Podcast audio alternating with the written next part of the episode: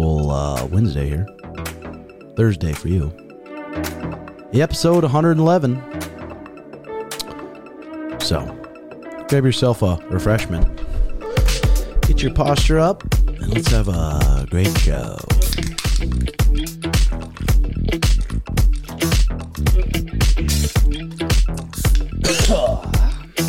yeah. All right, we got a lot to talk about today. A whole lot. First, thanks to the sponsors, patreon.com slash Red Hawk Academy. All sorts of content, years and years of content up there. And uh and then we got Phillips Law, ladies and gentlemen, 1 billion plus one for their clients, trusted and recommended since 1993, over 1800 Google reviews. Official partners of the Arizona Cardinals and ASU Sun Devils. You need Phillips, and they have an official call line 602-388-1669. Have an attorney available exclusively for our audience, family, and friends for any legal advice, free of charge. So, welcome in. And today our guest is my buddy Nate and Joko. And everyone knows my two favorite drugs in the world are the cannabis plant and caffeine. And I've uh recent in the recent years been getting a lot more into actual good coffee, quality coffee, quality beans, quality espresso, and same for the cannabis. Nowadays, there's just so much just cheap shit, and they just want quant- quantity over quality, and they're willing to just put whatever on it uh, to make just big, big amounts. So we got a lot to talk about today. We're going to talk about MMA. We're going to talk about um, what's going on, and then we're going to talk about some some coffee because my boy Nate here just opened up Bully Brew, which is right by our gym here, and it's this freaking beautiful coffee shop. It's like a dream to have a shop like that one day. But also, you got foods, foods. Quality foods, bre- breakfast sandwiches, and it's just a good vibe. You and your wife did it, and it looked like it was quite a I mean almost a risk taking that taking that because that's a nice complex um and it looks like you guys almost had it open for a long time and it just wasn't opening. You could probably pull this mic up close to you, Mike, and then talk into that blue uh, light. You and you can move the bottom of that. There. Sorry. Good. Yes, we've definitely had our signs up for quite some time over there. Yeah, and I was like, "What the hell's going on with this place?" And then I finally met you, and then uh, you guys are about to open. Literally, this beautiful coffee shop. If you're if you're in um, Peoria, Glendale area, Bully Brew, great beans, and uh, it flooded the day before you were supposed to open. Yeah. So, uh, I mean, there's a there's quite the backstory before all that happened. Uh, uh-huh. A lot happened. Um, but yeah, the the day before, you know, we were we are geared up. We are trying to get everything. Um, you know in line for county. This is Mike. Yeah, yeah. No, keep that's, keep going. That's the big one, right? You got that final health inspection, mm-hmm. and uh, so we got uh, we got the, our final health inspection scheduled, and the guy from county comes in, and they're the ones that tell you, okay, you pass, you check all the boxes, you can open and do business. So we got that passed. I think it was May 18th, and um, uh, at 11:34 p.m a uh, fire sprinkler exploded and flooded the shop. So everything Fuck. was brand new. Yeah, all the all the machinery. You know, I don't know if anyone knows what those things cost, but those machines are not cheap. Espresso machines, refrigerators, grinders, uh, all the cabinetry. And a real a real espresso machine on average, maybe for a shop like yours, is going to run around ten to fifteen thousand for the espresso machine itself, mm-hmm. and then maybe for the grinder around five thousand. Yeah, for I mean, our, for a good grinder, you know, three to five thousand. Um, mm-hmm um, yeah, you can you can get away with some other. I mean, we've got we've got a little bit of both. We've got one, you know, it's like about a grand, and another one it's about four thousand. So that's the one that you see that weighs itself, you know, weighs out the shots every time. Was this you and your wife's first coffee shop you've opened? Uh, second. Uh, we had so we started back in, my gosh, is it seven years ago now? Um, started in uh, farmers markets. Uh, you know, it actually kind of started in our house, you know, where, where a lot of businesses start. You start doing something for yourself, and then friends are like, hey, man, that's really good. Can I have some of that? Like, All right, you know, brew a gallon of coffee for your friend. they're like, hey, my friend tried it. Can I get a gallon for them? like, okay. Next thing you know, in about two weeks, you're you're brewing ten gallons of coffee for all your friends, and you're And- giving it away. And you're brewing cold brew. That's what it started on. Yeah. Brewing So, up cold brew. So when you were doing the farmers markets, you didn't have like a coffee cart or an espresso machine at the time. You were just brewing up cold brew and just selling just cold brews at the coffee shop. yeah, cold brew, cold brew out of a tent. Um, had some flavors. You know, started playing around with flavors and creamers, and um, just kind of learned as we went uh, what what the people wanted, and just kind of went went the, the direction that. You know, if they wanted a certain flavor and people, you started hearing things over and over, you're like, all right, we'll try that, and you do it, and and it just grew and grew, and here we are. We had a, so you say uh, this was our second shop. Our first shop was uh, from 51st Avenue in the uh, 101. It was a salon building. There's like 40 salons in there. You know, people that do hair, nails, makeup, all that stuff. And there was a little 98 square foot like kitchen with a bar top. We threw an espresso machine in there, a couple of refrigerators, and my wife ran that solo for I think three years. And how much rent was that for that space? It was like 500 bucks. five hundred bucks a month. That and that's what- water, utilities, everything. and so for three years, that's pretty badass. So three years, put an espresso machine in there, and probably just got the hang of just serving coffees. She did. She did. Uh, you know, I still, I actually still uh, have another job. I work for my dad during the day, but uh, it's it's the kind of job that I can work from my shop. You know, hop on the computer and do some trades and stuff. And were you guys like? I know sh- your wife is, but passionate about the coffee and stuff, and about learning about it. And then, what made you have the confidence to pull the trigger on such a big, nice place and just like really take the risk? Like, what made you have the confidence for that? So really, the the coffee, the whole reason we're in the, the coffee would be my wife.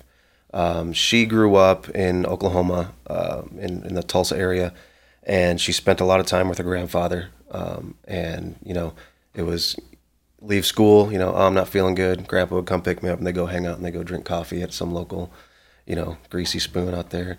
And so her love of coffee was born um, in Oklahoma with her grandfather, and it's something that stuck with her. And I mean, I can't even tell you how many years ago she started talking about, you know, my dream would be to own a coffee shop. And it was never anything, it was just, you know, people got dreams and they start talking about them. Not in a million years, I think, yeah, we'll probably own a coffee shop someday. But then you guys didn't end up like you went from that small little space to something just huge. Yeah, not on purpose. We, um, it's funny. We we went down several paths. You know, you think you're you're loading up a tent and tables and coolers and ice and all these things every week, and you go and you set up over the weekend. You know, two or three different farmers markets, and it's fun, man. Like my kids grew up, you know, during their their childhood, uh, hanging out at farmers markets on the weekends, and um, so you go from that and you start thinking, okay, I need to get a cart or I need to get a trailer. So we actually went down the the the trailer route a few times. Wanted to build a coffee trailer or you know get one of those retired FedEx trucks and turn it into a coffee truck. And um, had actually started that process I think two or three times. And every time something happened that put a stop to it, and it was something different every time. And the Park West thing, we did their farmers market for years, and they actually reached out to us one day, and they're like, "Hey, you want to you know, maybe look at getting to a, a spot in our shop in our uh, shopping center, and we're like, us, like this, like the, you guys are looking for us. Like, okay, so we just started exploring it, and it we started off going like, there's no way, we're in this tiny little spot, we're doing farmers markets, uh, we can't do this. Um, but we decided to explore it anyway because you don't know until you Yeah, Until you look into I it, I mean, there's no really good, especially quality. I mean, they're putting like Black Rock, just the shitty places there, but actually quality coffee, uh, Bully Brew. So is the Bully Brew like? Is it a um a franchise? No, no, it's just this one spot. We've actually been reached out to by a couple people to see if uh, we want a franchise, and it's one of those things that's probably on the list that I don't even know about yet. It's down the road. you But I swear there, I thought there was Bully Brews in other places. So there is, uh, what is that? North Dakota. I think there's one in North Dakota and maybe Minnesota. I think somewhere, and it's it is called Bully Brew. And we did see them when we were you know trying to figure out our name. We went through a lot of different uh, names, and uh, we found you know we landed on Bully Brew. We've got bulldogs, pit bulls. Um, we like dogs. We're we're animal people, but that's how that name was. So we did see them. Um, we're like, you know, shouldn't be too big of a deal- a deal. They're they're way north. Like, we're not going to get confused. Turns out, we do. We get emails, you know, through our website, like, hey, I want to order some coffee. I'm in Fargo. Like, I'm pretty sure you got the wrong spot, but I'll send you some coffee. Back, uh, and this is uh, Joko. This is Nate's friend, and he would say he he's being humble, but he's probably a black belt when it comes to coffee. Um, so, how long you been studying about coffee and coffee beans, and how long has it been in your life? So, coffee is been uh, one of those things that I'm Costa Rican from Costa Rica. I, I'm adopted. My parents are from Michigan. Um, but if you're Costa Rican, you're gonna have coffee in your blood, right? You start drinking coffee since you're like four years old, and uh, put a little milk in there, put a little sugar in there, and then um, you hit those uh, 11, 12, and you're drinking black coffee, right? So it's always in your blood. Um, and but I didn't really fall in love with coffee until probably like 15 years ago, 16 years ago, um, when my sister, older sister, she uh, she was deep into coffee, and she every Christmas when she came from from college, she brings in coffee and you know does some uh, testings and, and, and talks about the beans, talks about the regions and, and varietals of coffee and all that, and you know it got a really an interest in, in me but I was never gonna be working in coffee. I was, you know, I, I studied international business. I wanted to be in the corporate, and then I went for political science, you know, and I love politics, and but never really wanted to have a business in coffee. And then when I moved to Arizona uh, seven years ago, I I found that Arizona was lacking a little bit in the in the coffee side of it, and uh, that's how I got into it. But deep, deep in coffee, yeah, seven years of getting to know every aspect of it. You know, the things that we don't we don't see, the things behind the scenes. You know, uh, farmers, uh, what's what's life with the farmers. You know, what I was always really interested in knowing the journey from getting that seed on the ground, and then all the way to the cop that, that you that you have. And and it, does it matter even how quality the soil is even? Oh my goodness, yeah. And then when it comes to beans, like some somewhere like Starbucks, where they're doing so many, so much mass beans, are some coffee beans sprayed with pesticides? it, should, it shouldn't. A lot of these countries are have strict laws when it comes to coffee. So, in fact, we we almost say when people ask, "Do you have organic coffee?"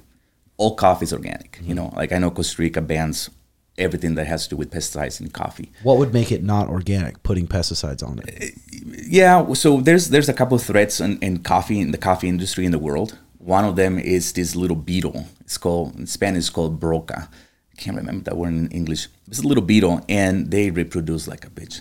I mean, they just reproduce so much. And some farms they go to you know to the extent of adding some organic pesticides, but you see the word pesticide and immediately not organic, right? Um, now there is like other ways to prevent this beetle from you know consuming all coffee in the world, um, but um, but yeah, that would be the only reason why. What like what compared to say the quality of your guys' beans and the beans that you really love and because you said they get in season too. The Yeah, seasons change and there's different sorts of beans. So what would be the difference between the quality of your guys' coffee beans compared to the quality of a Starbucks Yeah. or a Red Rock? Yeah, yeah. It's it's all about the varietal. So so coffee, the coffee industry is a pyramid, right? So you have like several layers of that pyramid. The bottom of the pyramid, it's and it, it happens also with wine, tequilas, scotches, whiskeys, Everything, all that stuff, yeah. right? Including food. You have like you know mass-produced food, and then the quality of ingredients then gets you higher on that pyramid. Same with coffee. So coffee, there is uh, two main varietals. Co- all coffee came from Ethiopia, right? That's the the birth of, of coffee, and um, in that there was two. The, the, the varietals of coffee went two different ways. One went to the robusta kind of coffee, right? The other one went to um, uh, another varietal, which is like the one we we use. Um, the robusta coffee spreads like weeds. That that stuff you can find. I have a house in Costa Rica, and I have a bush there that I'm trying to kill. Actually, eventually died. Is robusta coffee. It just grows. Um, produces a lot of beans. The flavor is intense. It's it's it's uh, it's really bad coffee, but it just produces so much. That is the kind of stuff that Starbucks and, and Dutch Bros and all those people they have to have, right? Because it just grows. You don't need a lot of help. It just grows. It just grows, and just pick whatever you want and just put it out there. Um, there is a, a, um, the concept of Starbucks, knowing that you're gonna put a bunch of syrups in there and you're gonna put just it's just massive amounts of other things other than coffee. They have to have a coffee that not only is uh, available, you know, but but also it has to be a even the roasting process. to have a, a coffee that can withstand like just being burned.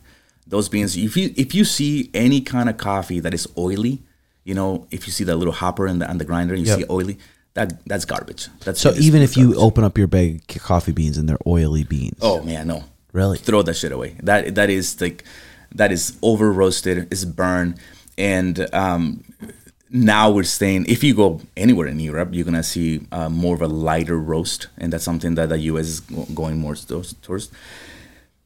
But we're talking about varietals, right? So that's the thing that um, wait, what's the word? Varietals? varietals, varieties? Yeah, var- Oh. we call it varietals. Um, there's uh, varietals cultivars, but what happens is that varietals are natural mutations in coffee that and and the story of coffee is in, is incredible. Like if you really s- start studying that that where it comes from, and you know we know coffee comes from Ethiopia, right? But Ethiopian Ethiopia uh, terroir, like the, the the land, the the weather is different than uh, Brazil, right? So if a plant can survive in Ethiopia, doesn't mean that it's going to survive in, in Brazil. So there is these natural mutations that happen in coffee, and um, that that are going to be able to produce a, a good cup, and also with also with with with uh, elevations too, and, and other li- little factors. But those varietals are the ones that we we always pay attention to, like um, and, and also that the roasting process, make sure that it's not. So, so the difference between uh, some ground up Folgers beans that you get in a thing compared to the, your guys' beans, freshly ground, there's just going to be a huge difference. So, what happens with the coffee after it's already ground up? Does it lose a lot of its aromas? No, we actually gonna go back to the process of it. So, and that's what I, I fell in love with this because the process of picking the coffee. So back in the '90s, we were picking coffees just by by by the bushel, right? You pick a bunch of coffees, the red, green, whatever. Just picked it, and then uh, they give you some cash. And now there's different laws. Now we're gonna pick up just the red beans, like the really nice ripey beans other places like Starbucks and, and they just don't have those those processing rules, right? So you get those red beans. Then you go into the processing center in each country, Costa Rica, Honduras, whatever. And then you're gonna figure out what was the process you're gonna use. Are you gonna use a dry process? Let's say in Costa Rica that's a drought, and um, we're not gonna use a lot of water to process this coffee. So all we do, we put it in patios, all the coffees dries, and it becomes a little fermentation, right? A little fermented. That is one process to do you know you can have the coffee. The other one is just wash the coffee. With with water you get everything clean out of the the actual uh, bean the seed get all that stuff out and there's no fermenting taste. That's the other process. And there's other ones but they're the main ones after that then you send the coffee to the roaster in the us uh, or europe whatever then there every every process of the coffee has a grade so the, the higher the grade means if you have a, a, a great coffee that was 96 in the farm, it's like, hey man, this is so good. This coffee is delicious. And they have a grade, 96 grade, right? And there's a lot of tests that you do to get that grade. The roaster now that that is going to that's going to tell you how much the coffee is going to cost. So if that grade was you know 30 40 and it's really bad quality coffee it's going to go cheap as hell And that's where the gas stations jump in and buy that coffee and 100%. Starbucks and, Yeah. and the Yeah. place that gets just big quantities, they're getting coffees that are 30 to 40 grade. Yeah, oh yeah. It- cheap stuff, mm-hmm. really cheap stuff. They get to a point where coffee gets such a good grade that now you're going to bid on it. You know, you can just go buy like a, a delicious geisha or, or some some varietals that are really good, or some from some farms that are really producing amazing cup of coffee. Um, there is a farm in Costa Rica that we went over there, and uh, is the farm, and this guy's insane. He takes care of every single plant, and he has hundreds.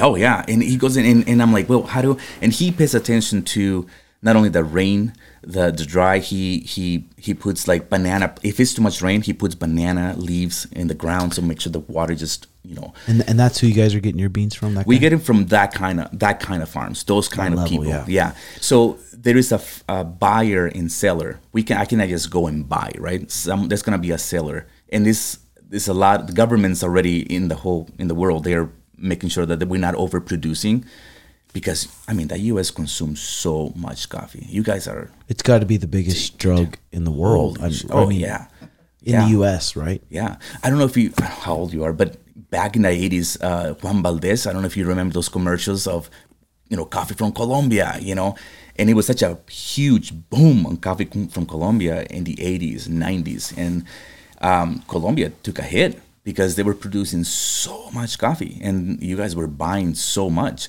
that it took a second for them to, you know, recover. Recover. Uh, so the let's say you go to the gas station. I mean, just like a, cheap marijuana, a cheap shitty marijuana where they produced a bunch of it, maybe it was sprayed with stuff. You'll Yeah. smoke it and you feel almost like crappy. It's almost like you just smoked some anxiety. Yeah. I wonder if it's similar with some coffees, like the the effects of the caffeine from a very quality 96 grade bean compared to a 30 grade bean. Yeah. The effects of the caffeine. it's the ac- it's your stomach your acidity just it just punch you in the gut and now it's you know you you get to a point where you you like that stuff right mm-hmm. but you know like if i i i'm in a point where if i have some some coffee like that it just it, it hurts my stomach it's just so It's the kind you got to go drink on the toilet. Oh yeah yeah yeah, yeah, just shitty stuff. And that's what most people you most people don't even understand there's levels to coffee and coffee beans. They just think oh i get it from gas station or i get it from Folgers or i get a great cup from mcdonald's. Yeah. If, if you if you start seeing like if you have another cup you compare it you can immediately see that difference. Mm-hmm. And, and absolutely. And well it but doesn't mean that if you have a 96 you know great coffee from the farm it doesn't mean it's going to be great coffee in the cup. So now the, let's say we we work with in you know touchy touchy coffee which is incredible coffee from from new york. Those guys they buy it right? They buy the coffee 96 for example. Now it's up to them to roast it well. If they roast too dark, that coffee shit. If they roast too low, too hot, too too too too um, um, light, coffee shit, right? So so now they have a huge responsibility. That's why when people say, "Oh, I'm gonna be a roaster," I'm like, "Don't." good luck Yeah, don't be an idiot. Just let it let it give it that to the professionals, people that have done it for a long time. So now there's another rate on that. So we, the specialty coffee, the top top part of coffee, we we are sort of ruled by this association, this specialty coffee association. They set kind of rules of how we should brew this coffee, how we should uh, roast this coffee, right? A specialty coffee.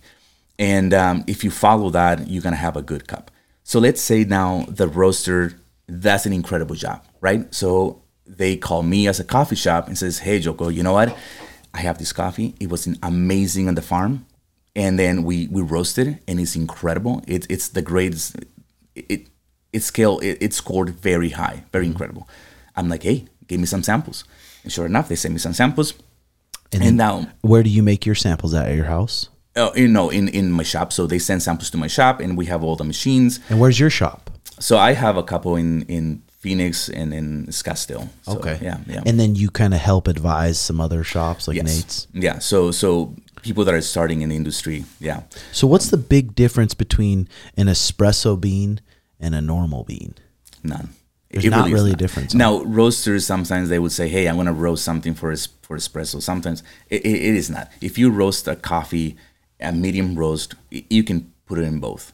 There's a there's a lot of things misconceptions about coffee. Uh, there is this thing of um, French French roast or all these all these things that it was back in the 80s, 90s. Those you know we don't have that anymore. Like that's not doesn't really exist. That's old old way to to think about coffee. Yeah. Espresso is the process.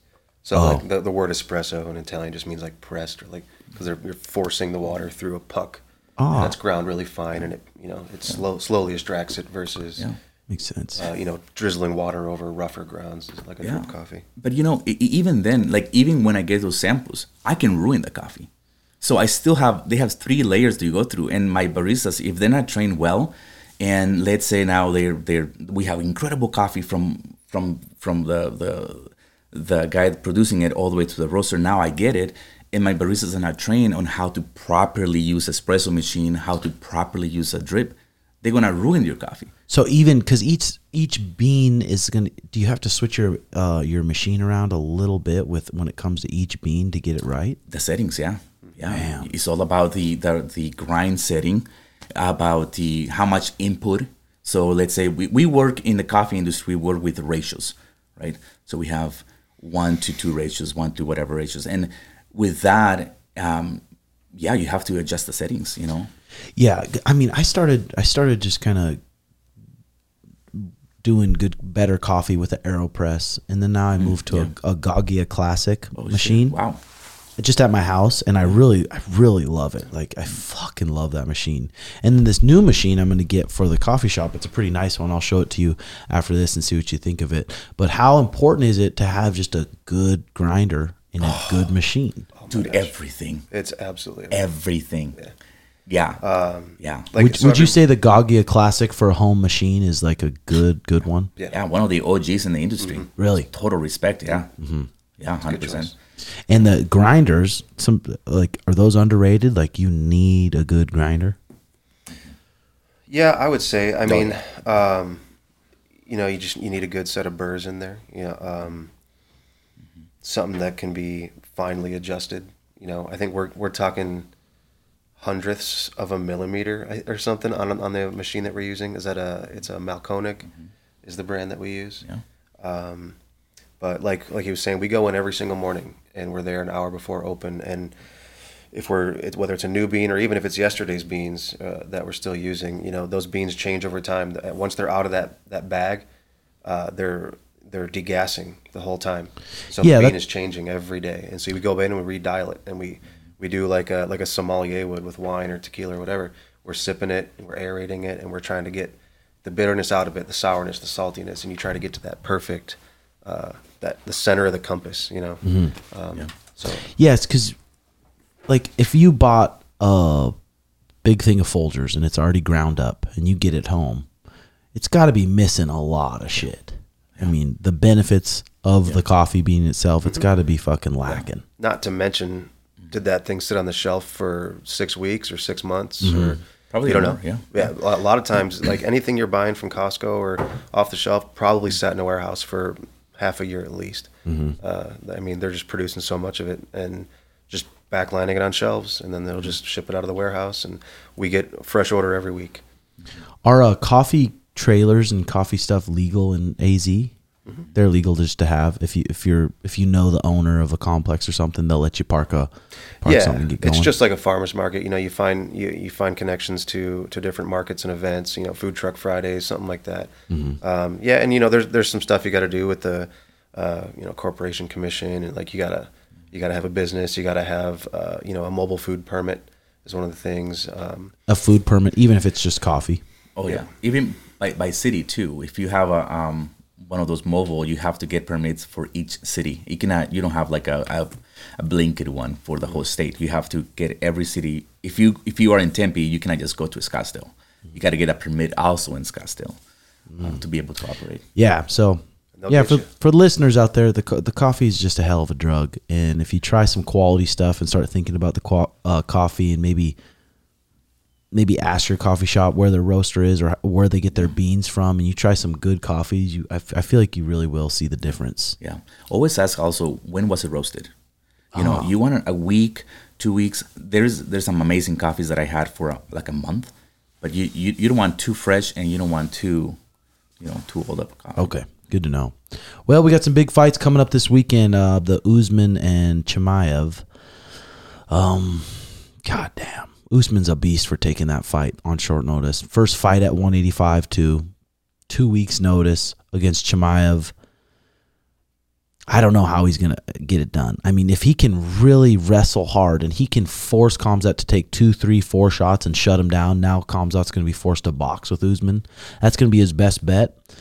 But does Usman have the gas tank to shut down those those takedowns early on? Because I really feel like Khamzat's going to sprint at him, sprint at him, and for, force those wrestling scrambles. And anyone who's been in the combat sports knows that will take your gas tank real quick. And the same thing for Volk. boy, do I hope Volk wins. Love to see him fucking catch Islam.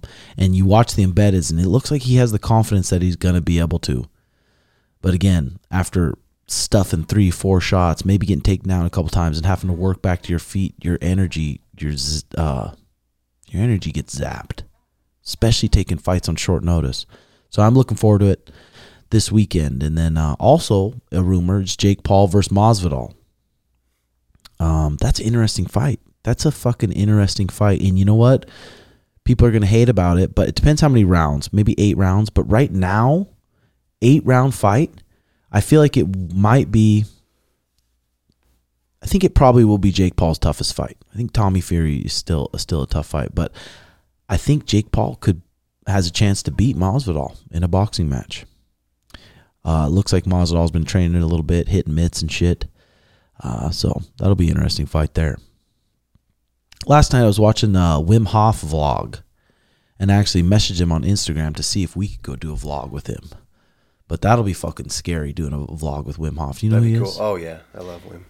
and he i've watched other vlogs of people going to his house and they uh he wakes them up 6.30 a.m he he forces them into some uncomfortable situations with Just that pair cold of shorts out into the snow. Right? just yeah all sorts of shit so i'll definitely have to train for that you cold plunge, right? yes i do cold plunge Life changing. yeah and that'll be it's scary for people it is scary for people but i think I, it, after you've fought a lot because because i've had um, i think about 33 MMA fights. Once you have these MMA fights, MMA fights are fucking scary because you don't know what's going to happen. And maybe you sign a contract and in six weeks you're going to fight this guy. Say when I was 22 years old, I was fighting a Russian who was 23 and won as a professional. And I knew in six weeks this guy's going to fly from Russia and I'm going to be locked in a cage with him and fight him. So you got to battle a bunch of demons and you got to be disciplined on your diet and you got to be hungry. And then you got to go fight this guy. And after you do that so many times, it makes things like that a little less scary just because you've been been through stuff like that, which is good. Also been uh, watching Love Island. Love Island, it's a juicy show. It's a fucking juicy show, and it's they they they get they talk to each other through this wall. Most people know what Love Love Island is, and then they propose, and then they get to see each other. And with this one couple, it's like they see each other, and it's just the guy. Tell the guy's maybe a little bit insecure, and he's like really, he like kisses really weird, and he kind of throws her off. I'm like, fuck. What happens in a relationship? Like Father John was saying, you're supposed to have, you're supposed to wait till marriage before you have sex. What happens if the sex is so bad and that girl has a decent little body count in the past and just always thinks about how good the sex was with her ex? Then you run into a tricky situation. Oh, what do you do? Damn. What do you do, I don't think there's anything you can Joko? do. It's nothing you can do, man. Wow, that's What scary could it stuff, work? man. Could you could it work if everything else is pretty good in, in your guys' relationship, but there's just the sex is just like not good, and with a previous partner it was really good. oh man your convers you know that that uh, conversations and that communication skills have to be on point you know because you're gonna have to bring it up at some point. Yeah. that communication skills man you gotta kill the game there you know? Yeah, the communication shit is fucking you have brutal. to yeah you have to. So this was uh, Chael Sonnen commenting on former title challenger Chael Sonnen weighs in on the UFC, UFC split with USADA, and he says you've got you got to have a clean sport, but what you don't need to have if you're function like USADA is have anyone you know you have anyone know you exist. They want to do such a big deal. You are not a speaker. You are not a thinker. You are not a drug tester. You are not a scientist. Somewhere you got this role. Just keep the suit on and take the role. The customer UFC didn't announce they were going to go in a different direction, which means it wasn't there yet. It's all part of negotiation. When Tygart comes out with his statement and buries the UFC, I'm left to wonder was he trying to damage to his his own client or was he trying to negotiate? He might have thought I'm in the middle of negotiation. I've got a Hail Mary pass left and that is to get the media and have the media put pressure on the organization to bring them back to me. He might have thought that. He's not a thinker this guy. This this is not a smart guy. So they are going to do some drug testing, but just not with USADA. It's going to be a, a different one. I was hoping they'd just fucking let it rip and go no drug testing. But then you got young kids. It's like young kids getting into it, and then it's unhealthy.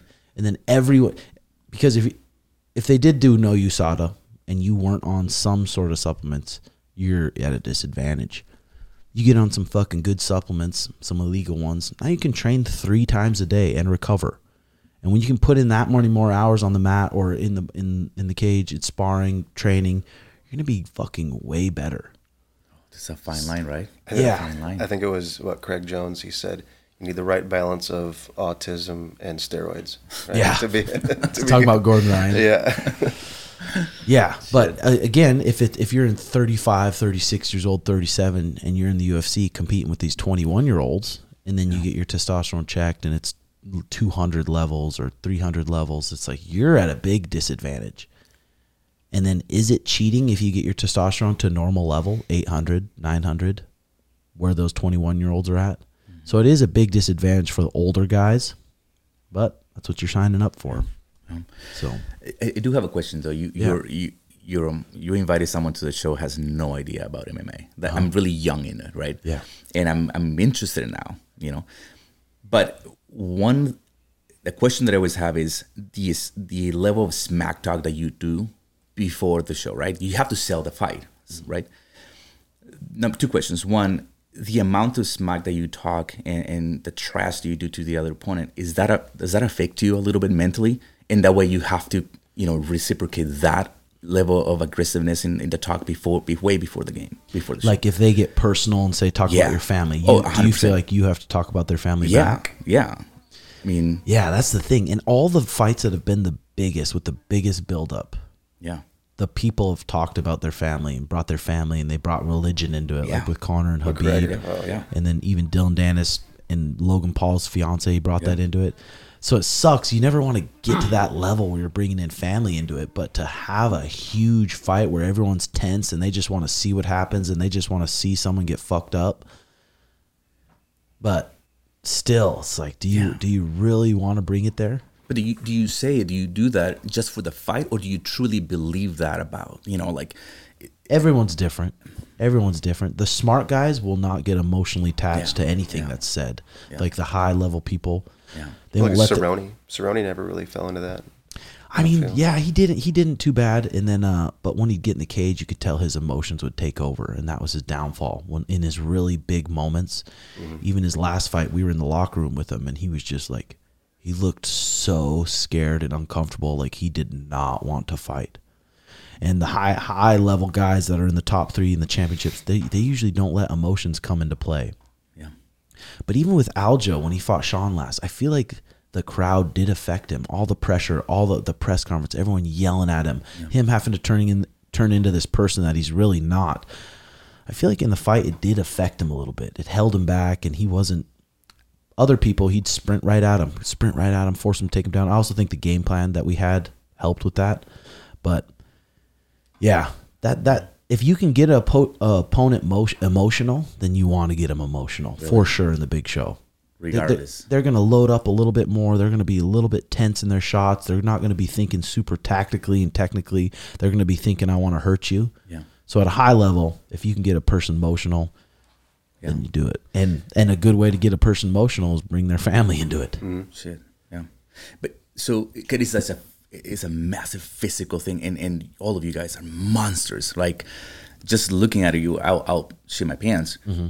But all of you guys are the same, right? Monsters. So now the competition is in tactical and mental, as you were saying. Like, not I don't I don't know if you guys get scared before a fight, but there's gotta be a, a level of something either trash talk or maybe you see the training videos or, or something about the opponent and that is that change like the the mental Oh you know? yeah, I mean, dude, majority of it, probably eight, eighty percent of it probably is just mental. It's a whole- it's a huge battle, and every negative thing that comes into your mind, or every time you see a video, your guy doing something, yeah yeah you got to battle it in your mind. You got to know how to counter it and stuff. And everyone, everyone's got a little sense of I'm scared, okay but you got to get your confidence from training, training hard, training with good people, pushing yourself.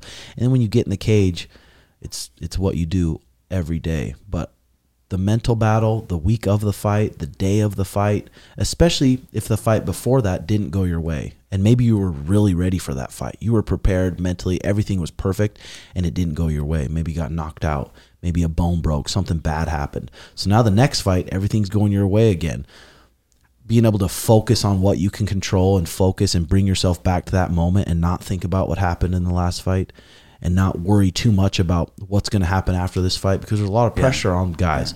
Because most fighters right now are making if you show up you get whatever it is 20,000 or 30,000 if you win you get another 20 and 30,000 so now there's money on the line so there's a lot of pressure there. And then a lot of people too if you lose two two in a row then that third one you're probably going to get cut. And then you don't have a job anymore.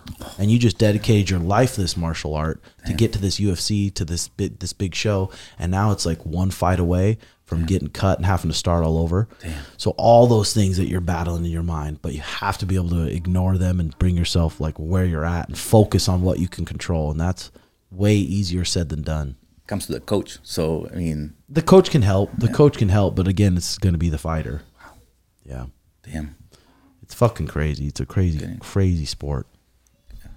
Uh, John Eblen sounds off. John Eblen's the uh, Bellator or yeah Bellator 185 champion. He sounds off after Gordon Ryan suggests MMA should allow athletes to be on steroids, and he says there's a reason your health sucks. And I agree. I mean, that cannot be good for your liver and your health just blasting yourself with steroids. But there's got to be a way because there's got to be a way that you can do some peptides or where they can do a test where they monitor your levels to where they're not over a certain level. Mm-hmm. And it's going to be more beneficial for your health than not. But a lot of these things in combat sports are illegal. Just like everything though is if you fucking abuse it it's going to be bad for you. Mm-hmm. Mm-hmm. Um what else we got here? Conor McGregor and Cal- Canelo Alvarez trade barbs over potential fight. I'll kick you raw pink. Yeah, Conor was uh, blabbing at Canelo Alvarez. And that would be a big payday fight, but I feel like that would be a fight where Conor got really knocked out bad, cold. Just Canelo's big. He's yo- he's a lot younger than Floyd. He's a lot different style than Floyd. Floyd has these brittle hands. He's broken his hands so many times, so he doesn't. He's not going in there to fucking crack people and KO them because he doesn't want to break his hands a lot. So a lot of the times he's going in there to outpoint these guys and just get paid. Canelo Alvarez, he looks healthy and he he swings at guys to kill them, and that would not be a very good fight for Conor. I don't believe. Damn. What else we got? My wife has terminal illness. She wants to have sex with her ex one last time. what do you do?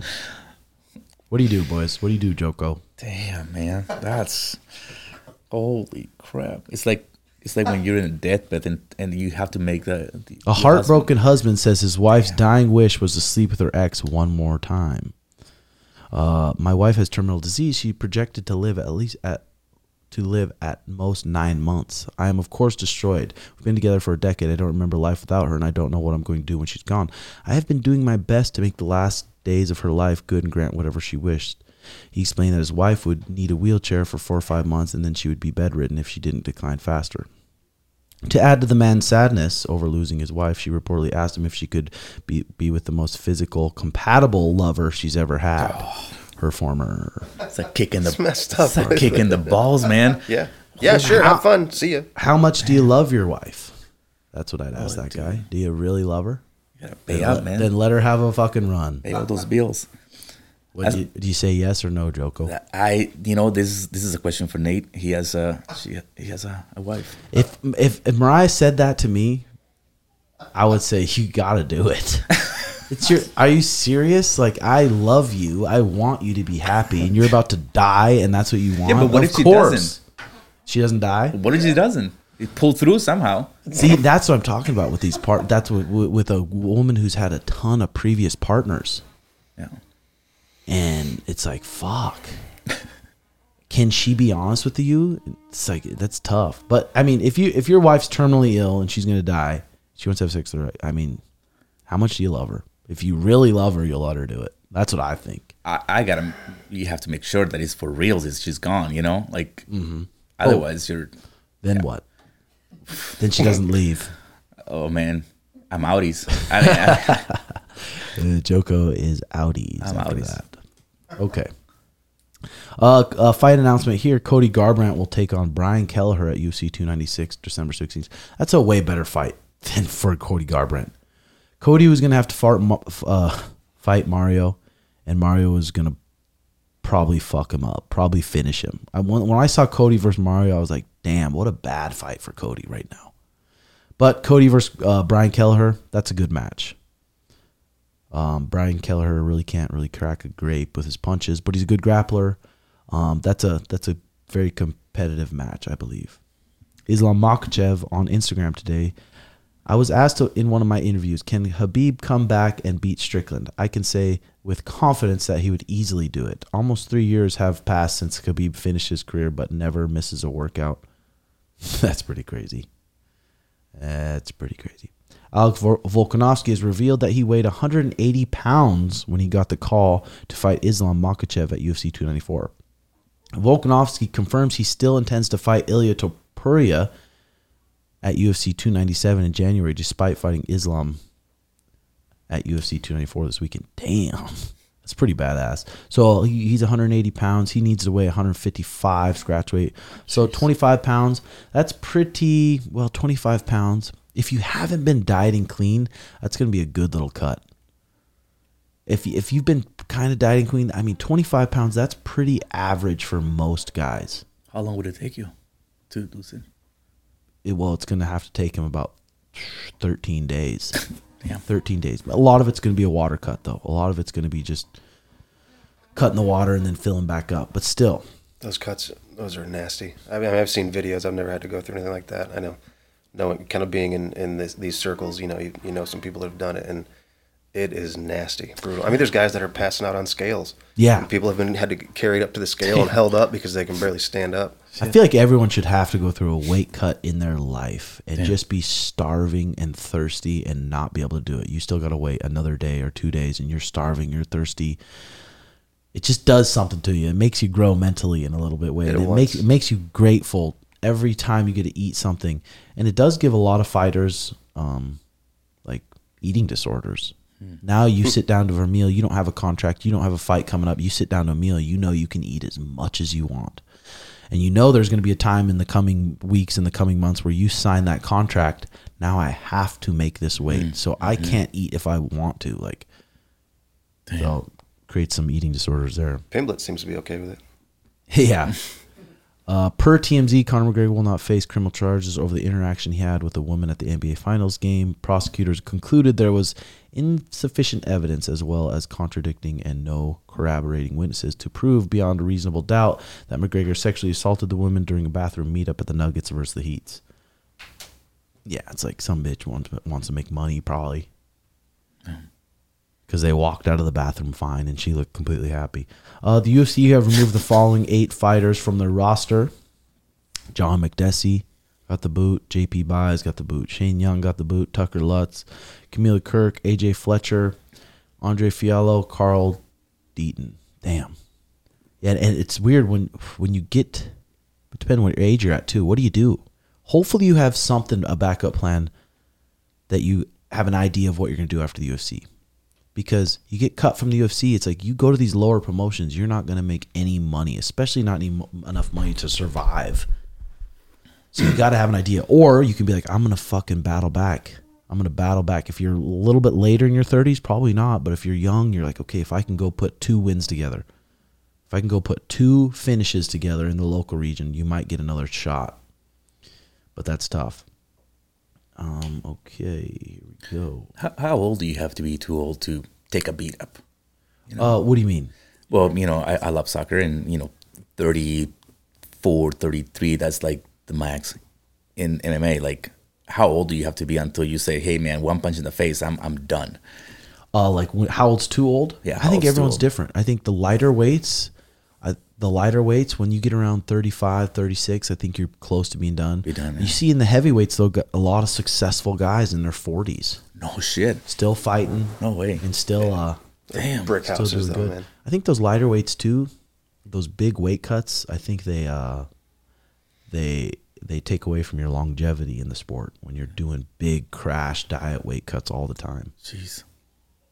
Dillon Danis claimed that he made a purse of over one million for his fight with Logan Paul on Saturday night.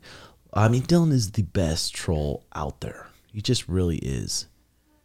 And I wonder if he's a cool guy in real life, but he's so delirious when it comes to fighting. But all that delirious and almost retardation got him this big fat payday. It might be his last big payday. Who knows? I didn't, I didn't watch it. What happened? yeah, I mean, he just kind of walked at him and it was a punching bag, and Lo- Logan Paul just pretty much lit him up the whole time, and he just tried to stay safe and go to a go to a decision, and he tried some jujitsu moves that failed. I heard there was a takedown attempt. yeah, and Logan in a jacked up his boxing balls. match. It's a lot of security there, man. Holy crap. There They, was. they knew that was going to come, right? They, they knew that was coming. Yeah, yeah, for sure. So it's kind of a little bit of embarrassing for Dillon. But that's what I'm saying. Going back to the trash talk, right? I mean, like these guys been doing this. Like it was doing it for a purpose, for a reason. At the end of the day, like you know, you got to promote this fight, whatever, whatever it takes. Mm-hmm. And, And if you and if you're mean and you say this shit too, and, and, Yeah. and now a lot of people want to watch you get beat up, whether Yeah. they want to watch you get beat up or win, then you now you're gonna have some more negotiation when it comes time to renew your contract and stuff. Compared to being quiet and humble, it really is the entertainment business. Yeah, you pull the viewers. They're gonna they're gonna look at you seriously. Yeah. uh, that's I think a lot of these Paul fights are like that though. I Mm-hmm. think there's so many people out there that just want to see him get beat by somebody. So Yeah. he just keeps And then he keeps winning, which is keeps kind picking people out and but but it's kind of switching a little bit. Like now, people are like, "Oh, freaking Paul!" Like, "Oh wow, I, I used to hate this guy, and he's actually legit. He's actually always Oh, pretty good. Yeah, he's pretty good. Yeah, I there's mean, no doubt the guy's got some boxing skills, but um, I also feel like the guys that do fight him, uh, they're like not the same. You know, these guys that came from whether it's UFC or they're retired boxers or whatever. Yeah, they're a little bit It's like older. and but there's there's not like the same person when they go to fight him. Oh, for sure, uh, for sure. I I'm mean, curious he- to see what Masvidal is going to act like. Yeah, again though, like Jake Paul's in it. He's training like a professional boxer every day. These guys, when you're an MMA, when you're an MMA fighter, you box maybe, you may just box maybe twice a week, maybe once a week. Other than that, it's kickboxing. It's uh, kickboxing with grappling. It's jujitsu. It's wrestling. So you're not doing it. So you go against a kid, a young kid that has a lot of money. So he has good trainers, and he trains every single day, boxing, pure boxing, twice a day, for what is it, three years now? He's gonna be probably pretty fucking good, Com- and then fight this MMA fighter who that's not their main art. Who's trying to suppress all of his instincts to take you down or Yeah. kick you in the leg? You know. Yeah. So this is an interesting uh, post Dan Gardner, our nutritionist, posted on his uh, Instagram the other day. Uh, coffee is the most consumed beverage in the world. Epidemiological studies with prospective cohorts showed that coffee intake is associated with reduced cardiovascular and all-cause mort- mortality, independently at of caffeine content. So this is a this is a long um, long. This is like one of those studies, actual studies, but talks about the effects of coffee and how it's actually good for your liver. Oh, it's ins- insanely amazing. Just cut the sugar out of it and just do a nice black coffee, a nice espresso a day. You're good. Quality on. Oh, you're good. Yeah. We got to get you in, uh, you and whoever else is that you know deeply interested in the little nuances of coffee like that. We can get you in and, and get you do like a cupping or something. Oh, that would be fantastic. Or, where you're tasting all these different, like he's talking about the ones that are unwashed, like the naturals and the washed, and these fermented ones and the anaerobic. Yeah. or whatever. Oof, some funky stuff. And yeah, man, it, it's cool to just sit there with like a flight, like you'd get a flight of whiskey Mm-hmm. or whatever, and and just taste them all and just see like you can taste the fruit on them and stuff. It's, What's your kind of? Is yours just straight espresso, or do you like a like a cortada, or do what kind Oh of? yeah, uh, my favorite. I, I go for a cappuccino. Nice little cappuccino. Just uh, Mm-hmm. No- no hot. sweetener at all? No, no sweetener at all. Yeah. I like some good raw milk. Raw milk with the milk. coffee and a little bit of honey and You a know, I little bit of cinnamon. that. I heard people into the raw milk thing. It's good. Really? Fuck, I think it's there's a vendor at the farmers market here that's got raw milk. Yeah, Really? yeah, Um, there is. We had a relationship with, uh, gosh, what was her name? I don't know. I think they end up sold, selling the farm, but there's a lot of weird regulations around raw milk too. uh, yeah. especially Some states here. it's not even legal. Right. No crap. Really? Yeah. Mm-hmm. Oh wow. They want it to be pasteurized, processed, all that stuff. Recently, I went to the cold brew, or the I think it was the press warehouse where they do distribute all the cold brew and they make all these different caffeine beans and stuff. That's a pretty cool little joint they got going Yeah. on. Nice big ass place. Um, so all right, boys. I think that's it for the day. Thanks for coming in, Joko. Pleasure, man. Thank This you, Nate. fun. If you guys are in Peoria, Glendale, make sure to try it out. Bully Brew, their their food's amazing. Nate whips it up back there, and their coffees are amazing. And uh, what's your shop's called, Joko? It's called Berdin- Berdena's. Berdena's. What's Yeah. the cross streets? So Fifth Avenue in Scottsdale in Old Town. Okay, Um, and then we have the Missouri in Phoenix, 12th in Missouri, as a little in, in a complex called the Fred. sweet. Berdena's, yeah, yeah. Right on, guys. All right, hit that like and subscribe button, and also on, on Snapchat now. Uh, Snapchat Tim Welch MT, and for the ultimate supporters, uh, Patreon.com slash Red Hawk Academy. So give it a give it a give it a look, and hit that like and subscribe button. Comment what you guys think below. Love you guys. See you next week. Bye bye.